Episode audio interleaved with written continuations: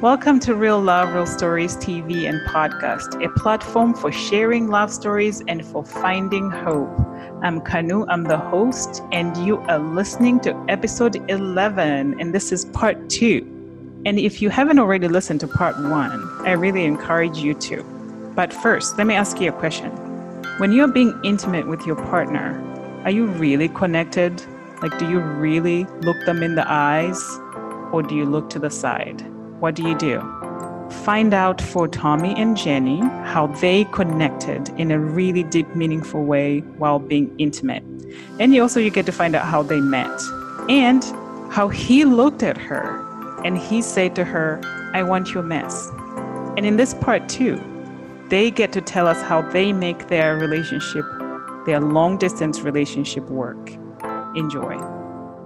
So I wanted to hear a little bit of some of the things. I know you started to talk about how you Skype a lot and spend a lot of time together. Are there, um, for the listener out there who might be in the same situation where they're doing long distance relationships, what are some of the things that you guys do that makes it, you know, work and and worth it? And and how do you get to know each other? I guess in those times that you're apart. Um, we we try to though here lately it's been kind of hard because we've both been really going at it with what we have going on. My son just recently graduated from basic at at uh, for the air force. So i was gone for a while to go visit him. She was in italy uh, visiting her cousin uh, for a while. But generally we we try to at least once a month or so have a date night we don't Mhm. always succeed, but Yeah, but that could look like, you know, watching Netflix, or we'll both go to Trader Joe's and get the same meal, and we'll sit down and have the same meal so we can feel like we're together, or we watch the same show. Um, We actually will count it down, so we are watching it at the same time Yeah. um, while we're on Skype. So Oh, that way, it, it's as it's as close to being together and doing something as possible. We have that. We there's um, there's a book of questions. There's an if book Uh-huh. that um, I'll say pick a page and a number, and I'll flip through, and we'll ask each other questions. And the questions are typically like, if you could have any one person, past or present, living at dinner, who would you pick? Like questions like that. So we go back and forth um, with that. We. Uh, we, we've done some really creative things too like uh, You, you just you have to. I, mean, sent him a bunch of cards, which was really cool. This is a great idea for long distance relationships. Um, there was a set of cards, and it says, "Open me when you're sick. Open me when you're missing me. open me when you need a hug. yeah. And what she did was she took a string and measured. She traced both hands, cut them out, drew nails on them, and then got her actual arm length and made the arms the length of her. And so they're they're hanging in my bathroom. So if I need a hug, I can actually just take them and wrap them around me. yeah. So it was two hands connected by a string. Oh, how And- awesome is that?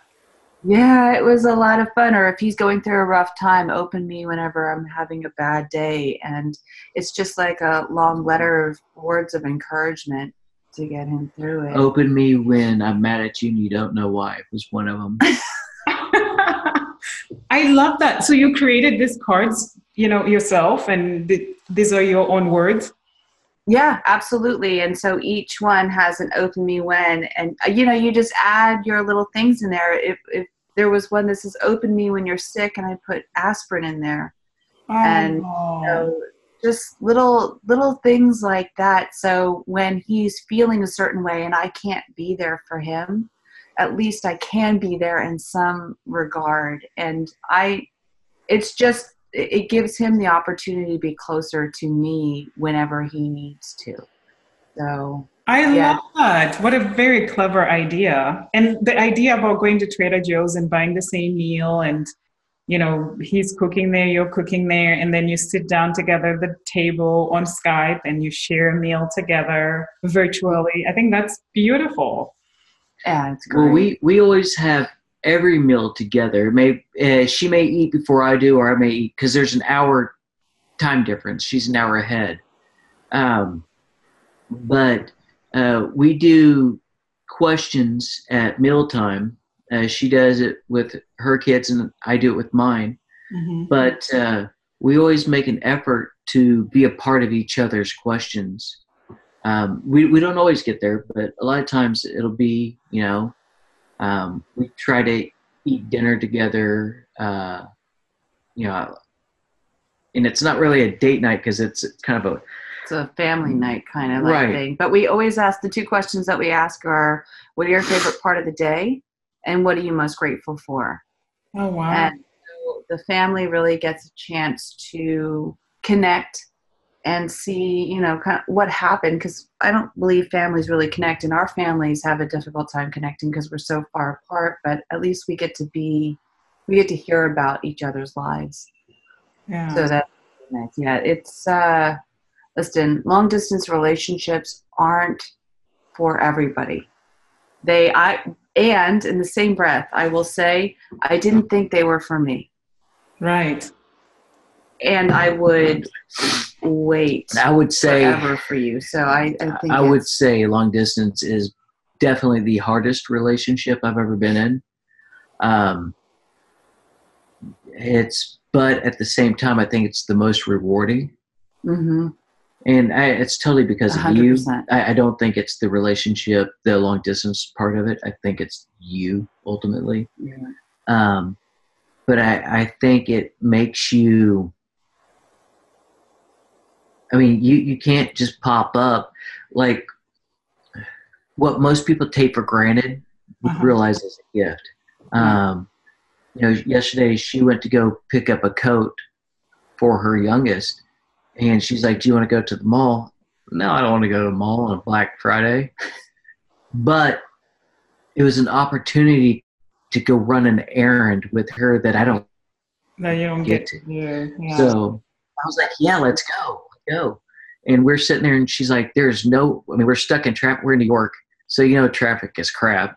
uh-huh. And uh, she's like, you know what? There's, I was getting frustrated. She goes, there's no one I'd rather be stuck in traffic with.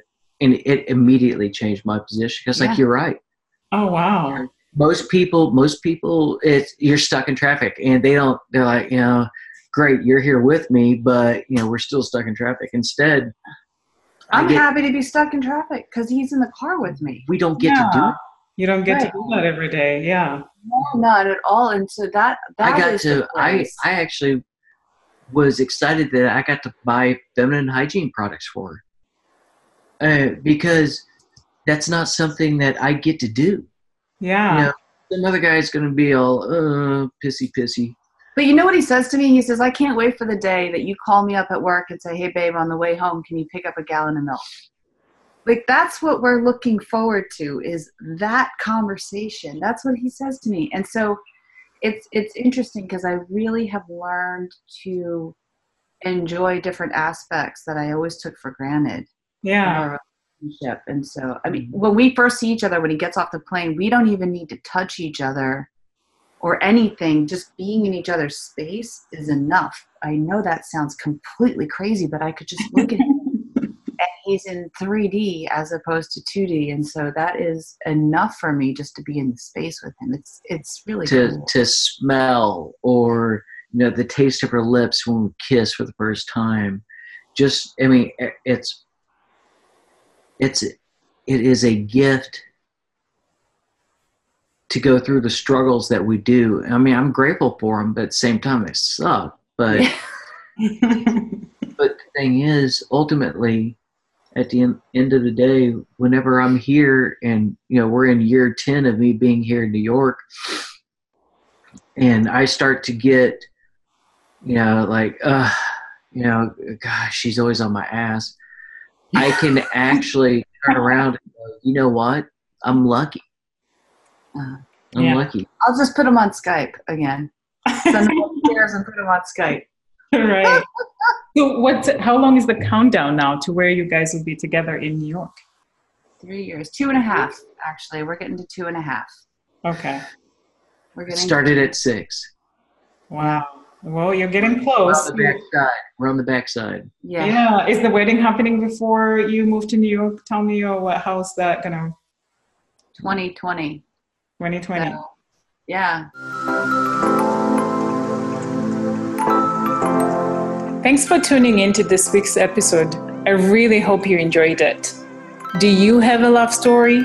Or do you know somebody with a love story? If so, shoot me an email K A N U K A Y I at gmail.com. Please go to my YouTube channel, Real Love, Real Stories Podcast, and subscribe. And also follow me on Instagram and Facebook, Real Love, Real Stories. Till next time.